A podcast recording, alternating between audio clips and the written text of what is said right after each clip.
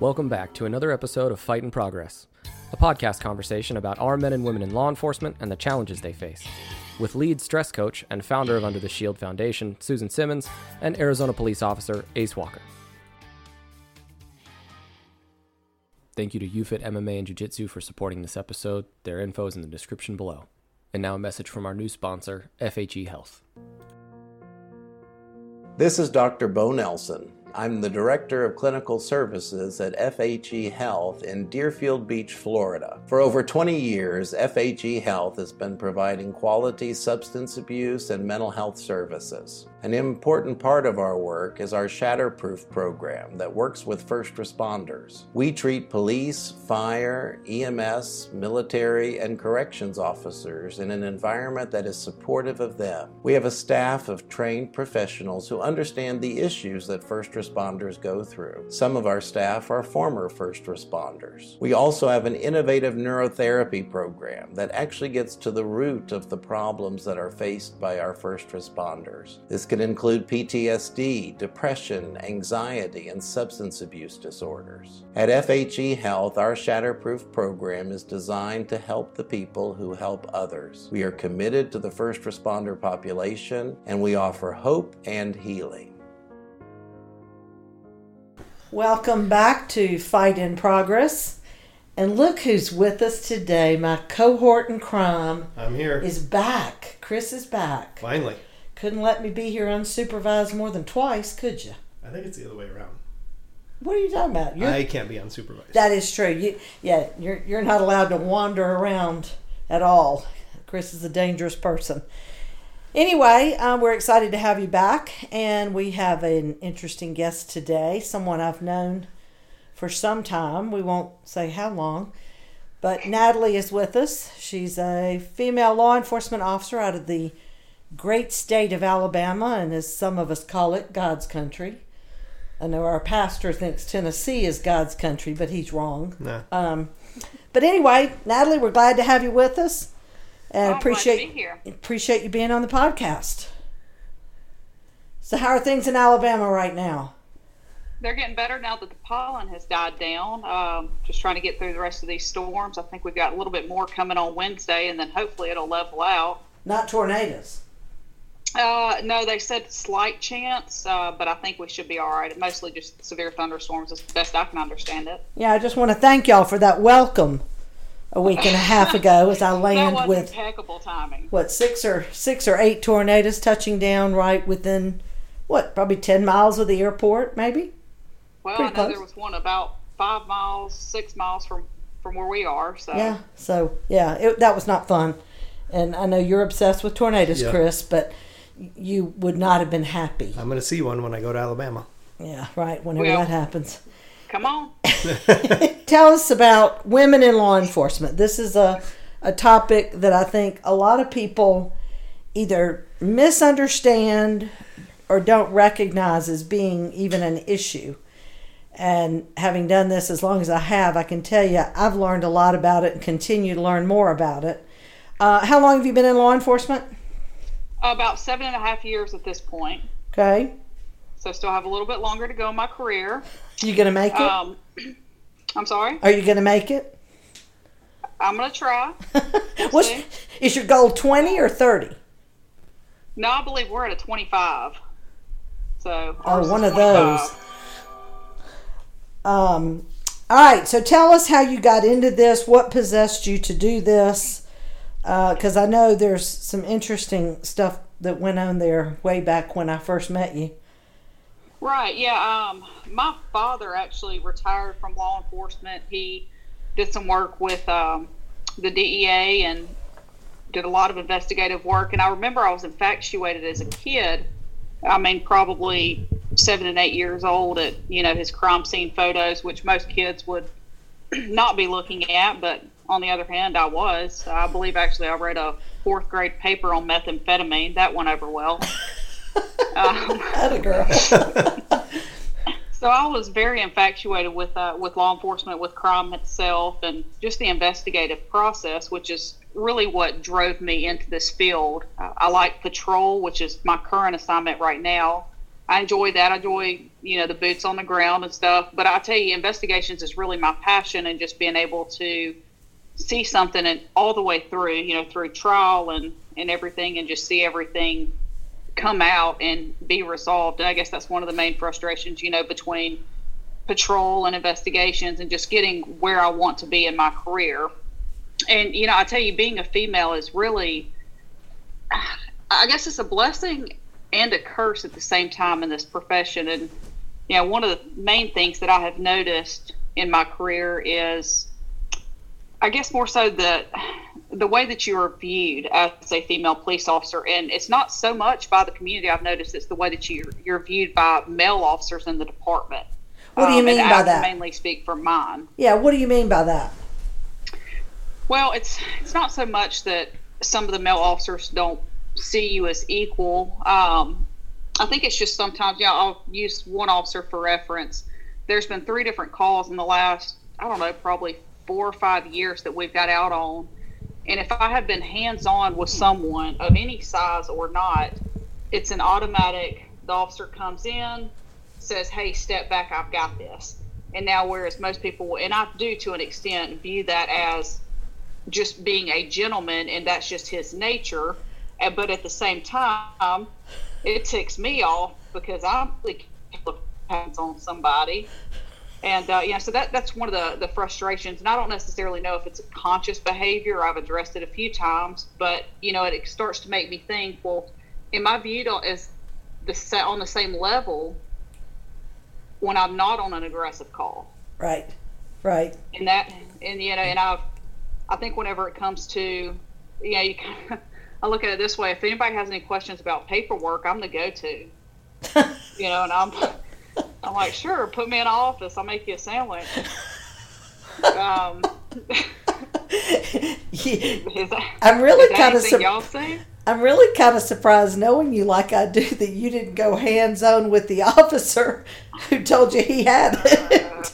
uh, well, you know, I'm very good about. Um, I've been hands-on several times, and I'm very good about knowing my strengths and weaknesses, and realizing when, if there is another officer there, male or otherwise, but most of the time male, that would have a better chance at taking on someone, I will step back. And I've done it before. Um, we had an incident, I don't know, it's been probably a couple of months ago, where several of us were trying to get one guy that was drunk, maybe high, I'm not sure, get him on the ground. And more so, it was more officers.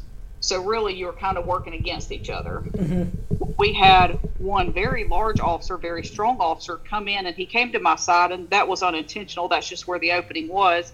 Yeah, and I stepped back, and I said, hey, you've got a better shot at this. And two other people stepped back that were both males because it made more sense. And it's recognizing the situation. And, you know, size does matter in law enforcement. Mm-hmm. However, gender does not. And that is, you know, one of the... one of the main struggles that I have recognized, and just that alone carries over to, in my mind, the physical standpoint of it carries over to the way that you're viewed on a mental health level as well. What do you mean? You know, like I was saying that, you know, some of the men in the department, like I said, I can only speak for my department. I could just imagine that it's in other departments as well. But, you know, it's viewed as, okay, well, you're a female, so, you know, I can handle this better. I've got more control. I'm stronger. And then you switch that to the mental health side. Women react to things differently. Right. I'm one, I typically either am perfectly fine or I'm fighting mad. There's really not an in-between. Um, yeah, and I remember, I guess it was actually about this time last year, I had gotten to a point in my personal life where I thought, I need to take some time away, because I knew I was not going to be in the mental capacity that I need to be to do my job. Okay. So I went in, said, hey, look, you know, I've got some stuff going on in my personal life. I need to take, let me take some time off. Let me get my stuff together so that way I can be fully prepared whenever I put on this uniform to do the job that you've hired me to do. Right. And at that point, it became a situation of, you're not fit for duty. And then, you know, the, the conversations that later followed that I heard about, you know, even up to four or five months afterwards, it was, you know, oh, well, she's taken off, so she's been upset because she, she's just hormonal. she's mentally unstable. And and have men in your department done the same thing but been treated differently? The way that I have, per, what I have personally seen, I don't really want to speak to what I've heard, but things that I have personally seen, if a man walks in and asks for some time off because they're going through a divorce or their child's sick or something like that, it's, yeah, man, whatever you need, you know, let me know if there's anything I can do. My circumstance, it was, you're mentally unfit for duty, so we're going to consider you suicidal, and you know, let's let's take your gun and your badge, because clearly you've got some hormones going on that we don't know what to do with, so we're going to deem you as unfit for duty, and you need to speak to someone, despite the fact I said I'm speaking to someone already. Right. You know, and it's just, and I see that, whereas does the administration not view women's problems equal to men's? We may handle them differently. You know, sure. I, I, t- I typically don't cry, but, you know, occasionally I'll get to that point where, hey, you know what, I'm so fighting mad, I want to cry. Yep. But just because a man doesn't cry doesn't mean that he's not feeling the same exact thing or worse than what I am. Well, actually, I think and, it's probably more unhealthy that they don't have that release. And I, I don't know why it has to be perceived that everything with a woman is going to come down to being more negative than it would be in a man. Did you find that in from the time you were hired, through the hiring process, your academy time, any of that? Did you find that you were treated differently as a female? Um, I didn't notice right off. I do remember that one of the guys in training at the time, whenever I was doing the in-house process, um, and I'm sure it was a joke, but it didn't really dawn on me until a little bit later on in my career. He said, hey, there were a lot of qualified applicants. You were a statistical hire. Oh, jeez. I've heard the same thing. And, and, you know, and it's so true, because you look at promotions as well. And I would rather five men be promoted because they are more qualified than one female for a statistical hire. Sure, absolutely. But, you know, all depart- or I say all departments, I know our department and a lot of them in our county, they want female sergeants. It's, hey, Natalie, why don't you put in for a promotion? I'm sure you'll get promoted because they need females. And, I, you know, my thought is, you know, you don't really treat me as well if I need to be treated as an officer. Why would I want to be a supervisor? You know? Um, Do you ever have male officers say things like that, that they recognize that it is a different position? Or Chris, do you do you come across that? Do you ever talk to female officers and well, say? And I've known Natalie for a little while, and it's, I don't, you can correct me if I'm wrong, but you are not under, you're not, you're under the understanding that you're a female in a predominantly male world, correct?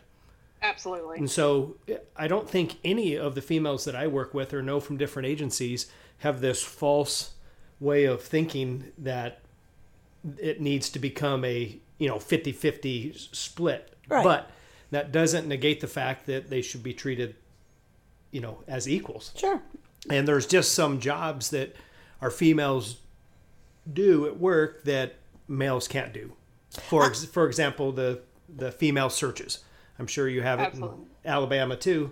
And what some of these guys don't understand, you call for this simple female search. Natalie has to stop what she's doing yep. in the middle of her reports, drive to whatever location, and then she gets there. I don't know this is true with her. I know it's true with some of the females I'm around, but then they're like, oh, never mind.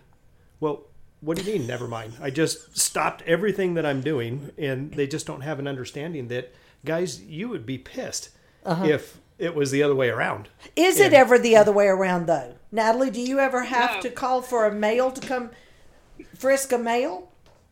If we have one on shift, which I cannot think of a time we have, well, actually, there has been one time on midnight shift that it was only female officers, which was really? probably one, yes. Uh, there was at one point in time on midnight shift, we had five female officers. Wow. And that is no longer the case. I want to say we're down to three now. Um, but yeah, at one time we had five female officers, and it was so unheard of, but it was, I mean, we work we weren't necessarily friends outside of the department, but we worked great together. Right. Um, but there was one time, and I don't remember us having a, us have to search a mail that night. Um, but no, I mean, we've never had to call a mail over to search somebody majority of the time. And that, like I said, it goes back to you can have three female officers on a call, and there's going to be a male show up. I think, I don't know if it's that Big Brother thing. Even if you've got it, they're going to show up, which, you know what, hey, the more the merrier, depending on the call. Sure, sure. Um, but, you know, like I said, if, if I've been out on something and if there is a male available, I'll call them.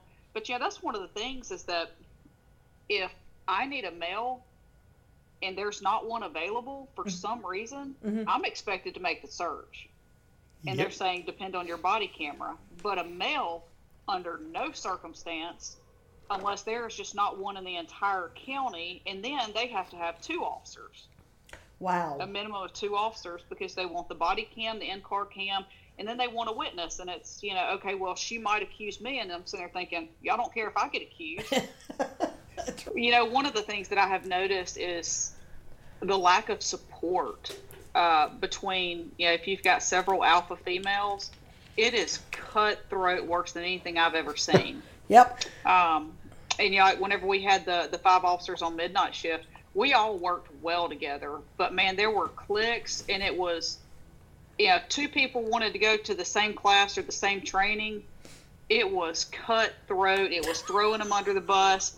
I mean, it got to the point where some of them would quit being proactive because they didn't want to get out on something that somebody else would complain on and get them, you know, kicked out of a class or out of a school or something. But let me tell you, it is, it's just such a lack of support. How many um, how many females did you have in your academy class? Oh, uh, let's see. We had two out of my group, three, uh, four maybe, three or four. And was it? No, we we had five, five total. Was it real competitive in the academy uh, the, class? No, the academy wasn't, um, and I think it was because, with the exception of two of us, we all worked for different agencies. Mm-hmm. So there was no, now granted, we, myself included, were extremely critical, um, you know, at the time. And I, whenever I say critical, it's, you know, golly, we're, you know, four of us are doing this. Why isn't she? And a lot of that was the, the physical fitness stuff like that. And, but, you know, I think that's where I kind of learned, well, man, I don't want to fall off into this. You know, it's hard enough to be a female in law enforcement. Why don't I try to be supportive of the other females, especially if they're struggling and stuff like that? You know, so I learned that early on in my career. Was there a different standard for you to get into the academy? I know at one time mm-hmm. there was some about upper body versus men and women. No, it's all the same standard, uh, the same P T test, the same expectation. Um, and the way that they did it in our academy class was that whenever it came to improvement, it was not the number of push-ups you could do, it was the percentage of improvement. So that kind of evened it out across the board. So that, I thought that was very well. And I mean, even whenever we did a lot of CrossFit in the academy for P T, and it was the same expectation for men and women. I mean, obviously the difference in weights and stuff like that, but no, we were cut no slack when it came to physical fitness or to driving or firearms or anything for that matter. Do you still hear, you know, when I started this one hundred years ago, and that is a tongue-in-cheek comment from the peanut gallery here in the room, um, I always heard around the Montgomery Police Department men talking about women in law enforcement, and they either slept their way to the top or sued their way to the top. Is that still going on even now? It, it is. I was actually listening to um, a friend of mine who's a male officer at a different agency. We were actually talking about it the other day, and he was referencing a female officer that used to be at his agency, and he said, yeah, she slept her way to the top. And I, yeah, I kind of had to stop there. I'm like, all right, we're really good friends. You don't think that I slept my way anywhere, so let's back things up. And it was, oh, yeah, she did. I know she had sex with this person. And I'm sitting here thinking, I'm like, all right, what if someone was saying that about me? And it kind of put things in perspective. Sure. And it was, okay, well, yeah, I, I've heard people say that about you. And I'm like, where? I slept myself back to patrol. I mean, come on, who does that? Um, you know, and there, there is such, there's such a double standard, and one of which that, you know, I have learned the hard way, um, is that for females in law enforcement, if you have any type of relationship with another female or another male officer, excuse me, you are automatically considered a whore. If you have slept with one male officer, you have slept with at least at least fifteen of them, and once you've slept with one, if you even talk to another one, you're sleeping with them. Yep. And I mean, I even had someone in my administration tell me, I know that it's a double standard, but they don't and do anything I'm, about it. Absolutely not. Um, no, I was actually in a, a specialized assignment, and I got into a relationship with someone else from a different agency, and someone that it did not break any policy, any protocol. Um, but bottom line was that they did not, they said it was the optics of the relationship. And I got pulled from my unit and put back on patrol. And, you know, the funny thing is, is I can't think of anybody in my administration, with the exception of maybe one person, who has not done the same thing. And right. So whenever they did my I A investigation, it was, hey, look, I know that things have been handled like this differently in the past, but this is how we're going to handle them this time. And my question was, is it because I'm a female, or is it because I just chose a really good candidate to have a relationship with?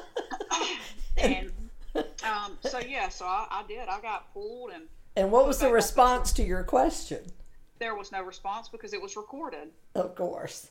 um, but, you know, and the, the funny thing is, is I don't know, that was the only I A that I have personally been involved with. I don't really know what all they asked, but I know I was asked three questions. Um, is it true? When did it start? And is it ongoing? Those were the three questions that were based on me getting pulled out of that specialized assignment, which is one that I didn't even ask to be in. I was asked to be. Right. The chief came to me and said, hey, I want you to put in for this assignment. I think you'll be great in it. Well, okay.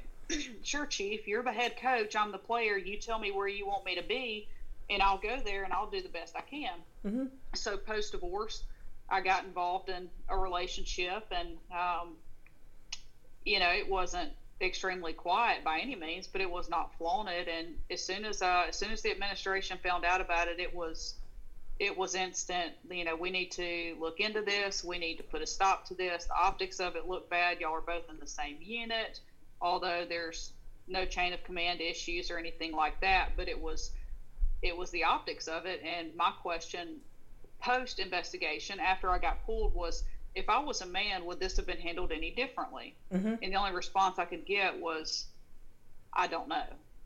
And, and it was two different agencies. We're not talking, I want to make sure that people listening understand, you worked for a different agency than this Correct. person you were involved Correct. with. Yes, it, it's a uh, countywide task force. And so there's multiple agencies, and we had two, uh, I guess, specific divisions under one umbrella. I was in one division, he was in another.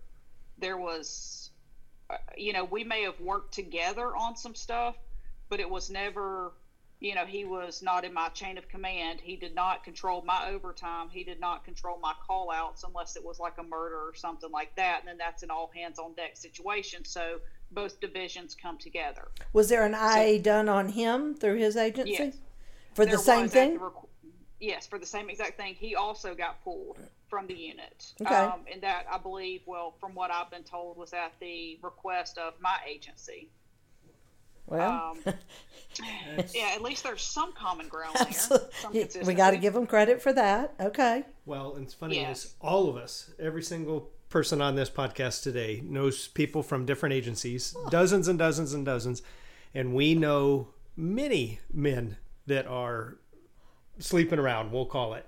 Never, like just like Natalie said, with multiple people. Never once are they referred to as whores. No, and they quadruple. You know, sure. The, they'll get you promoted in some places. Uh, man, it just. Do you find that? And why I asked this question? There was a female officer that I know from a different agency, and she made the comment, and this happened to be related to searches, and said, well, I'm going to drop everything that I'm doing because we need to serve the men. Are there females that you... I like that look That's on your face. Not anybody I know. Are there females that you know that hurt basically what you're trying to fight for? Um, I, there is nobody at, that I know of at my agency that would ever drop what they were doing for just because they were trying to serve the men. Good um, to hear that. Now, we, we would drop what we were doing to serve another officer regardless of gender. Sure. Um, but I mean, it's, you know, it's never, at least anything I've experienced, it's never been like that. Um, I do know that, you know, it's, I guess it's kind of funny that after my relationship, and I know a couple other female officers that have had other relationships, you know, it's funny how much your inbox starts blowing up with these people from other agencies and guys. And I, you know, I'm sitting there thinking, you don't have a shot, you know, there's, there's no shot. I'm sorry. I have standards. Um, you know, but it's, it, that just what tells you that this this stuff runs rampant. I mean, I've heard about other females from so many different agencies, and you know, and I asked the question, I'm like, well, did you hear about this guy? It's like, yeah, I heard. What about it? Okay, so so why why does that matter so much? Right. Um, and to be told, you know, by people within our our department, you know, of rank, that there is a double standard. One, I'm glad that they recognize it, but two, what are you doing about it? Well, tell to me, me this. You're making an example of someone that doesn't necessarily need to be made an example of. What does policy say specific to your department, and is that, do you find that to be pretty much the policy throughout most agencies in, in your state? Um, I know that our policy says that, you know, it doesn't, there's nothing against having a relationship with someone within your department. Okay. Um, one, both parties must be unmarried. Um, and then you cannot work for any, even if you're married to them, you cannot work for your spouse, cannot okay. fall within their chain of command, which I agree with completely. Sure. There's other departments locally that you can be married to and work for your spouse. Wow. And then there's agencies that you cannot be married to anyone in that agency under any circumstance, whether it's an uh, sworn officer and a civilian. If you work for that agency, you cannot be in relationships. So really, it, it's all over the place. Ours, I feel like, is more common, but you know, here's the thing: whereas I didn't break those policies, right? They have this catch-all, which is conduct unbecoming. Yes. And that is what, you know, you can get that with, you can get anybody with anything mm-hmm. using that. And, you know, of course, I was told, look, this is not a catch-all. And I'm thinking, well, it kind of is. Sure it is. Because it's not that I've done anything against policy. It's that I've done something that you guys do not like. And so feelings and appearance run the department and not policy. A P O S doesn't have anything at all regarding it, do not, they? Okay. Not not that I've seen. Um, I don't think we do out I've here seen. Either. Mm-mm. What's what's the, pol- the policy at your agency? Same thing? Same thing Natalie said. So, like, can a dispatcher be married to an officer and dispatch for their husband's shift or wife's shift? Yeah, well, I say, Mayor, I, I don't believe there's any policy against it. Okay. Because ours is, um, you know, we could say I, I could be married to a civilian employee that works within my agency, mm-hmm. and there wouldn't be an issue, uh, which I could also be married to another officer, right? As long as there was no ranking issues or, you know, did not fall in the chain of command.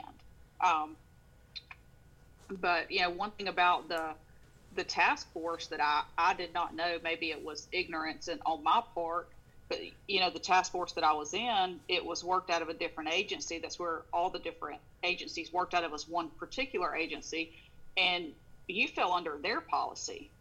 Okay. And that, that was one of the things that got, you know, I said, well, I got a P G O for this unit. I read the P G O that that's not in there. That may be in their agency's P G O, but it was not in the task force P G O that I got. Right. And, you know, so it was, yes, there, I do believe there is a double standard. Mm-hmm. However, um, you know, I feel like the more that it gets admitted that there is, maybe we have a chance to change it. But ultimately, it's going to be a new way of thinking, because you've still got a lot of people that's been in law enforcement for a while that, once, you know, once you have that mindset, it's not going to change. Sure. And so I'm, I'm hoping that maybe with new generation of law enforcement that come in, we can start to change that. Uh, but until you've personally experienced it, it's very unpleasant. So, you know, you get out, or I know me personally, if I get out on the call, my first thought is, golly, what have they heard? You know, what, what do they think? What do they believe? It doesn't affect my ability to back them up or to help them. Right. But it's still something that's in the back of your mind, and you wonder, will I ever get out of this, you know, out of this mindset to where I'm concerned about what other people think? I usually am not concerned um, as far as when people want to believe rumors and things like that. But, you know, you hear it enough, and it does start to affect you and, and make you think, man, is this ever going to change, or is this how policing is always going to be? Sure. How have you seen it? Because you've been on, Chris, a lot longer. You're an old man. Yeah. You've been on a lot longer than Natalie has. So how have you seen women being accepted in the field change? Well, what's funny, it's exactly what Natalie said. It's, did they sleep their way to the top? Or are they trying to fill some quota for, you know, especially for the females getting promoted? Mm-hmm. And for all the females I know, and I can probably speak for Natalie too, she's not wanting anything extra. No. She's just wanting to be on a level playing field. And sure. That's what all the females want. You know, be accepted for your, I, uh, you know, I know dozens and dozens of females, and the females that I'm speaking of, they're some of the hardest working people at our department, men or women, you know, but the majority of females, and I've taught at some all women in law enforcement conferences. I know there was one that um, a friend of, a mutual friend of ours, F B I agent, got me involved in down in Miami. And then I've taught some up in Illinois, and now there's a group started out here.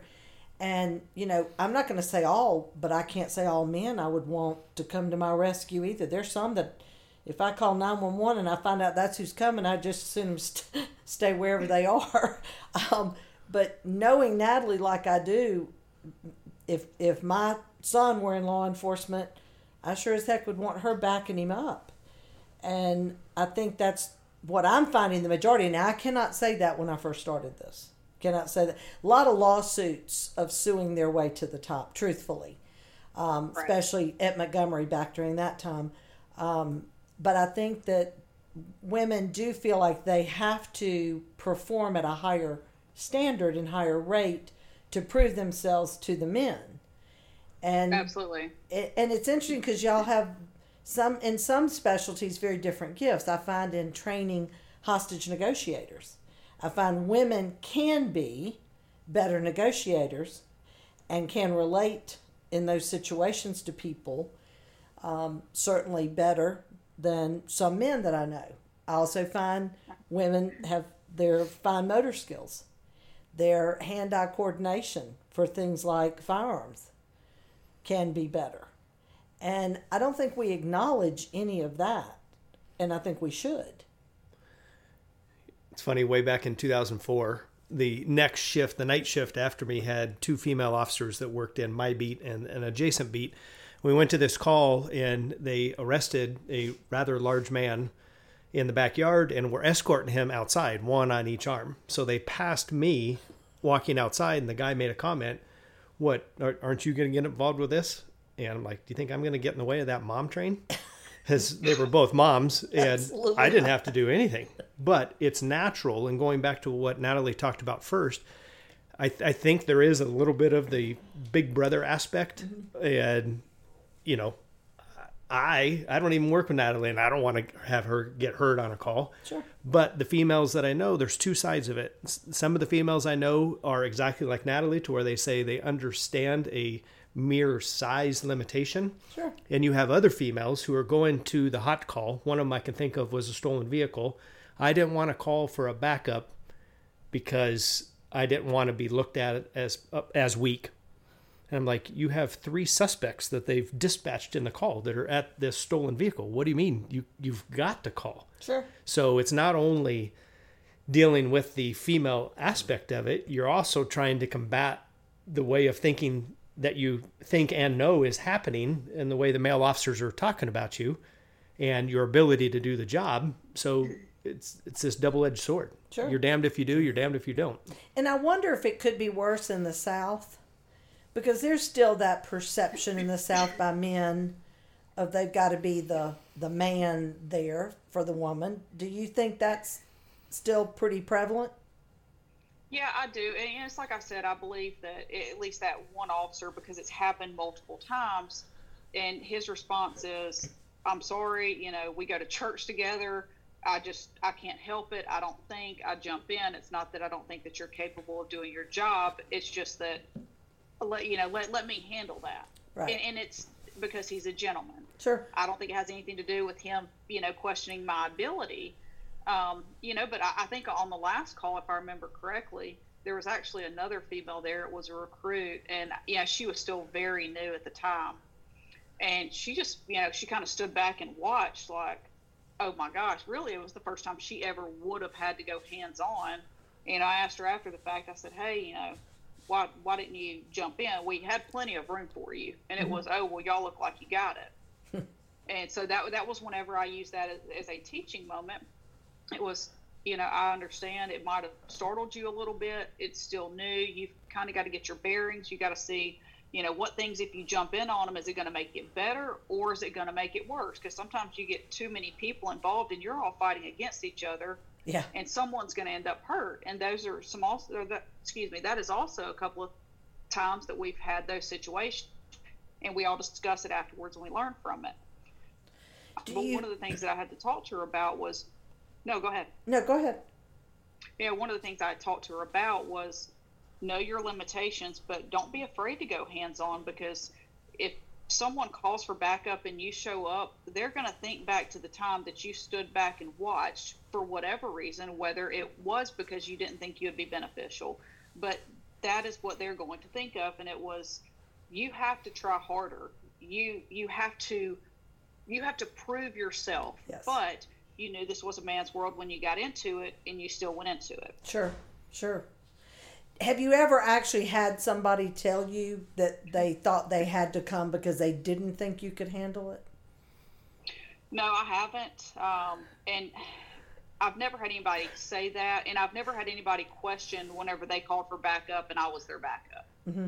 Good. So, you know, that that's a good thing. Um, I do think back to, guys, been probably six years ago, and uh, me and another officer is actually no longer with us, um, or at least on, with our department. And he and I went hands-on with a guy that was on uh, L S D, I believe. And this guy took both of us, bottom line. Um, and I think I ended up being lifted up, thrown against the wall, against a shadow box. There was a shadow box on the wall, and it was he and I against it. And, I, you know, after we were done, we were all kind of assessing our injuries that were minor, but still. Sure. And I, you know, I said, man, I was like, sorry, I couldn't do more. He's like, no, just, I'm sorry, you didn't weigh enough. He's like, because he just chunked you up against that wall. And I said, well, um, you know, he said, I never questioned your ability. He said, you were here. I was good with it. Whenever he was throwing you, I was able to get my hands on him. So it worked out well. You know, so, um, yeah, I mean, I've been Gee, told that, that I, there's, I have not been questioned. I've never been told that my ability has ever been in question. Um, or what I'm capable of. Well, I know there's you know, a I have, there's a female that Chris and I know who's she's also a former Marine that I would put up against any man, truthfully. Mm-hmm. And uh, her husband's also a law enforcement officer and, and a Marine, and I, I mean it just cracks me up because I can't imagine when she shows up on a scene. She's kind of short, but I don't think it would take long for people to figure out that she'll jump right in the middle of it, too. Lo and behold, that was one of the females in my story of the mom train. Of course it was. Of course it was. Can you imagine the conversation, as much as you know, Natalie, and what little bit I know, if a man came up to her and said, made a comment that he doesn't think that she's capable because she's a female? Can you imagine how that conversation would, would love, go? Well, that's why I had to ask if it had happened, because I can probably recite how that would go. Yeah. And it would not come out well for the man. That's why I wondered if it had ever happened. No, it uh, it may actually become physical, and I guess they could see my abilities. You're going to show them. Um, yeah, I probably would. But, you know, it's funny you mentioned the mom train. Um, I have been on a call one time where it was a, I want to say it was a teenager that we were out on, and he was just extre- he wasn't aggressive, but just extremely disrespectful. And I got called for directly. It was, hey, can you come over here? And it was because I know how to talk to kids. My daughter may be young, but she talks to me like a grown woman. So yes. I know exactly how to handle that. And so, so he just needed to be talked to like his mother would talk to him. Mm-hmm. And, you know, that resolved everything. So, you know, we have a lot of benefits in this too, especially if you're a parent or you have younger siblings. And one of the things I've noticed about a lot of the younger kids um, is a lot of them don't want to disappoint their mother. Right. So they will actually treat us better than some of the males because they'll they'll talk back, whether it's a poor relationship with their dad or, you know, something like that. But a lot of the kids, they they respect their mothers. Mm-hmm. So whenever us as females, we get out there and we talk to them like they're our child, because we have children, and a lot of us do. And, you know, we know the expectations of a parent, and they see that what they're doing is disappointing us, and they relate that to disappointing their moms or their grandmother or their sisters or their caregivers in general. And so there's a lot of times that the people we deal with do relate better to females. Sure. Sure. You can de-escalate it because of that role. Absolutely. Yeah, absolutely. And, you know, and a lot of times even on um, sexual assault calls that we go on, mm-hmm. they, sometimes the females will talk to whoever shows up. Sometimes there is a female.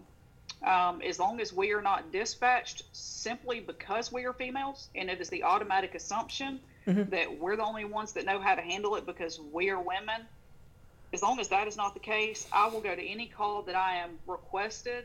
Or if, you know, she says, hey, I would rather discuss this with a female, perfectly fine. Um, and, you know, and, and those do happen quite often. And the good thing is, is at least in our county, or at least with my agency, we have a lot of females, and a lot of females who are good at interviewing and good at getting the information. So that does benefit us a lot of times. You know, like I said, if I'm requested, I'm going to go because that's someone that has a specific need for a female, and that I'm perfectly fine with. I was surprised when I moved to Arizona at how many females are out here in law enforcement. It's, it's a lot more than what I at least was in Alabama that I knew of at the time when I moved out here. And honestly and truthfully, I can say that the majority of them that I've met are probably top-notch officers. Do y'all have peer support in your county? Funny. Um, I don't know if it's funny. It may be sad. Within our department, um, we have a peer support group. Okay. I happen to be one of those people on there. Now, that's um, almost funny, but knowing you like is. I know you. Yeah, um, very true. It is, but you know, the thing is, is there is one person on that list that I would ever call if I needed something at a pinch, because the rest of them are snitches. um, and it, it's just, you know, looking at the list is funny, and it was generated. There was an email that went out and said, you know, hey, look, we need people from all different backgrounds and things like that. Let's, you know, we're going to put your phone numbers up and your names up and, and all of these things. You know, if you need anything, call them. And I look at the list and I'm like, I wouldn't call probably a single person. I'd call one person on there, and it's one person that I've called just like, hey, look, you want to go grab some ice cream? I just need to vent. Sure. You know, and we grabbed ice cream and it stayed there. That was it. I never heard about that conversation anywhere. It wasn't anything serious. It was just, hey, look, before I snap, let me just vent to you about what's going on with work. Man, we had that conversation and everything rocked on and never talked about it again. And it's great. Um, so you're never approached after a particular kind of call by peer support to see if you need to talk? Absolutely not. It is, it's really very unorganized. Um, and back a few years ago, I had actually given all of Under the Shield's information to our administration, you know, and I said, hey, look, I think this is a great thing. And I, you know, I explained why you don't need the peer support within your department. There's, you have no protection there, because exactly. anybody can take that information and use it against you, or even use it to judge how you're feeling and why you're feeling a certain way and your competency at work. Sure. And, and it was just, it was not received well. And I think a lot of it is because there has not been a very serious situation in at our within our department where True. They've said, if we had that, this would have happened so much differently. Now, I know that we had a suicide. This has been several years ago, back before I started. Mm-hmm. Um, I believe the officer was undergoing some uh, medical issues or had some issues with that, maybe a, I don't know, some sort of illness. Right. And ended up in suicide. Mm-hmm. Whether or not they would have ever reached out to someone, whether or not it was had any direct relation with work, I don't know. But that's that's one of the things is that I feel like, at least, and this is not specific to women, maybe I, I feel like it is to an extent just because I've been there, but we all have lives outside of the police department. Right. You know, I, being a police officer is what I do. It's not who I am. Sure.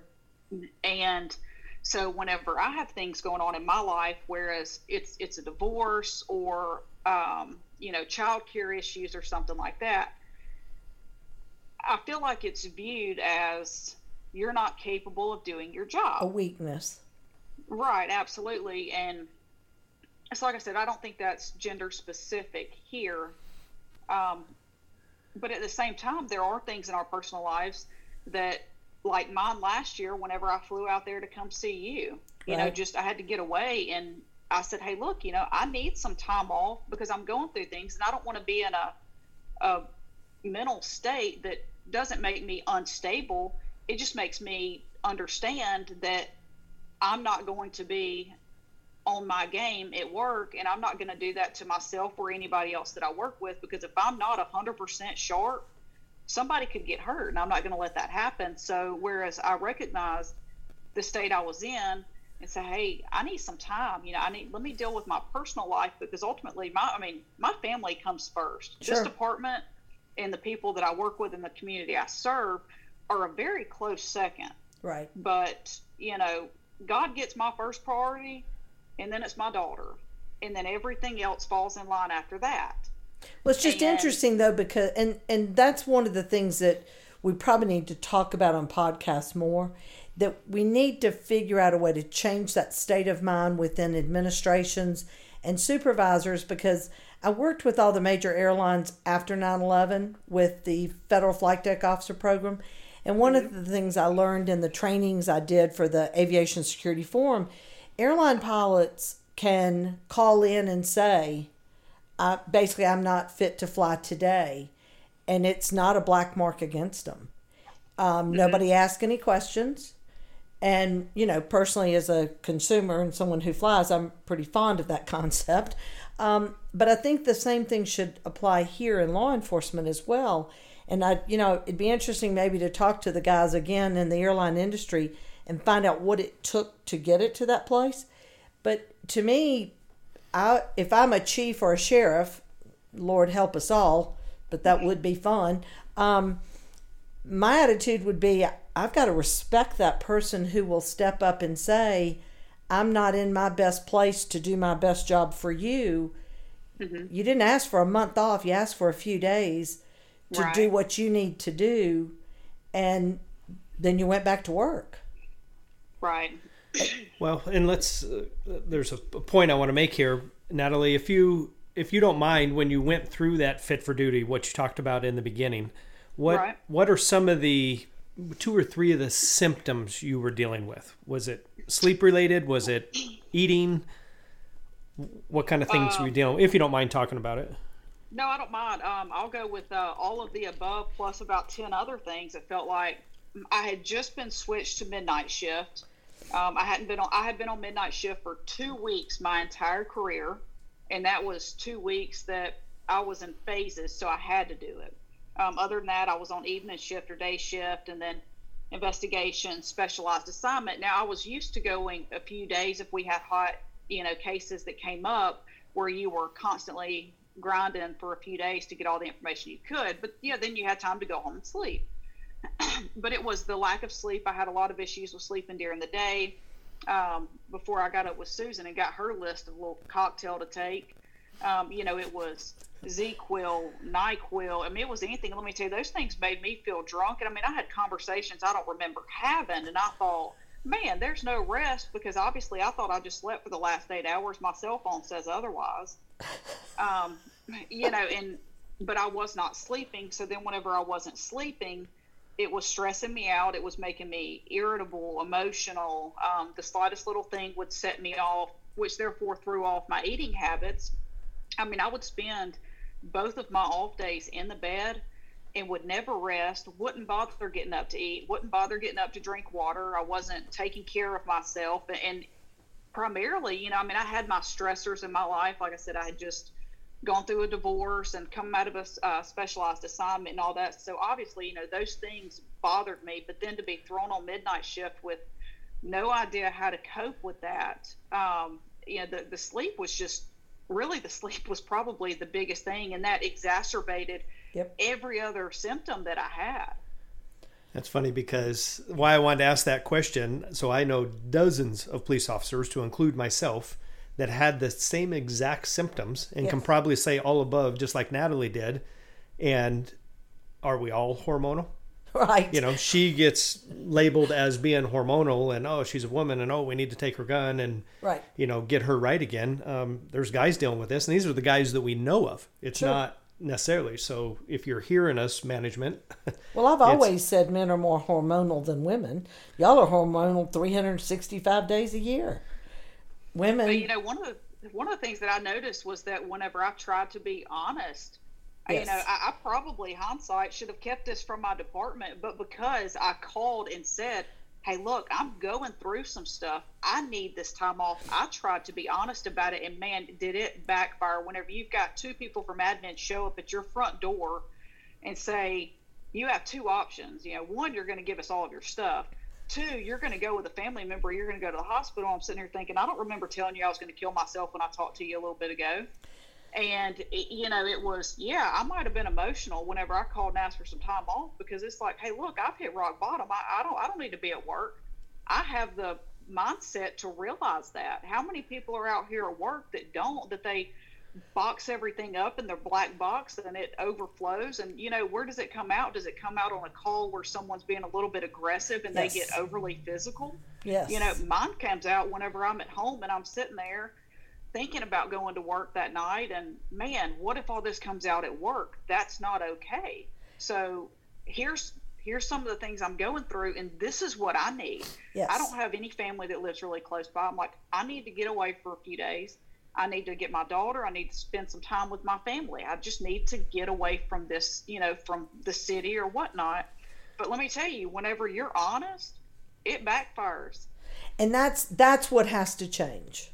Because really all you needed was to come out here, empty your garbage can, which we did, and then give you the tools that should have been given to you in the academy, that unfortunately most academies aren't teaching it, um, in order to prepare you for this. And, right. you know, you could have gone, oh, I remember in the academy they said, can't sleep. Here's some things you can do, the all-natural stuff that we teach. But right. it's like we throw y'all into this and don't prepare you for the garbage can getting full and what to do with it. And it's, you know, I had no concerns about you going back to work at all, but there was just this, they do jump to conclusions. And I wondered if even things like where children are harmed, injured, die on calls, do they think you're more susceptible to that than a male would be, which in reality is It, it's really centered more around who has kids and what's going on in their personal lives, those kinds of things. It's not really a male-female issue, at least not that we have found it under the shield. And yeah. I, I think that's the kind of thing that we need to start to recognize with people and, and say it's okay to ask for help. But until we can get to that place, mental wellness is going to continue to stay on the back burner, and they can say all day long, we want y'all to ask for help and things, but until they stop overreacting to things people say, that officers say, um, we're not going to change anything, which is really sad. I had an officer today that called me this morning out of Alabama, and he's about to go. They change shifts every three months, and he's about to Ooh. go to, yeah, they do six A, six P for three months, and then six P, six A for three months. And I'm thinking, my gosh, that's a that is a, a recipe for disaster. And he's stressing oh, yeah. over going back to midnights now. So there's a lot a lot we need to learn in, in this, and that's why I, I feel like it's important to have people like Natalie on here talk about it from a female perspective, um, because you're not even halfway through your well, no, you're not even halfway through no. your career. You got a long way to go, and we're struggling keeping people.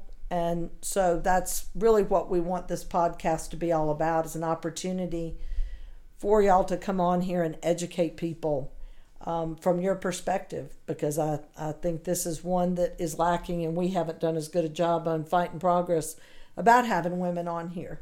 And it's something we're going to do more of.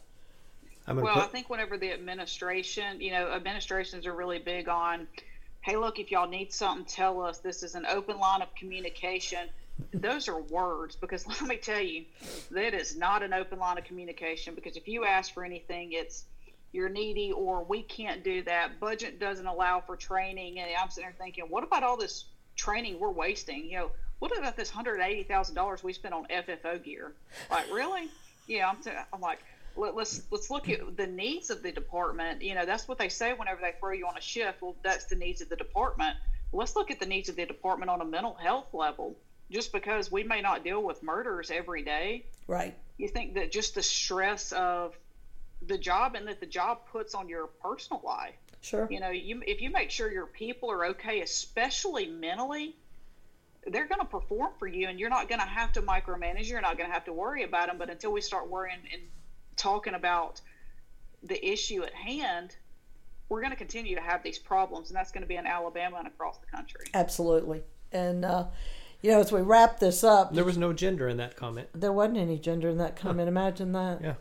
But, you know, as we wrap this up, one of the things I would like for you to come back on, and maybe our producer can help us set up uh, multiple Zooms with women. One of the things I would like to talk about is the... It's a confusing role for a man who's not in law enforcement to be dating a female cop.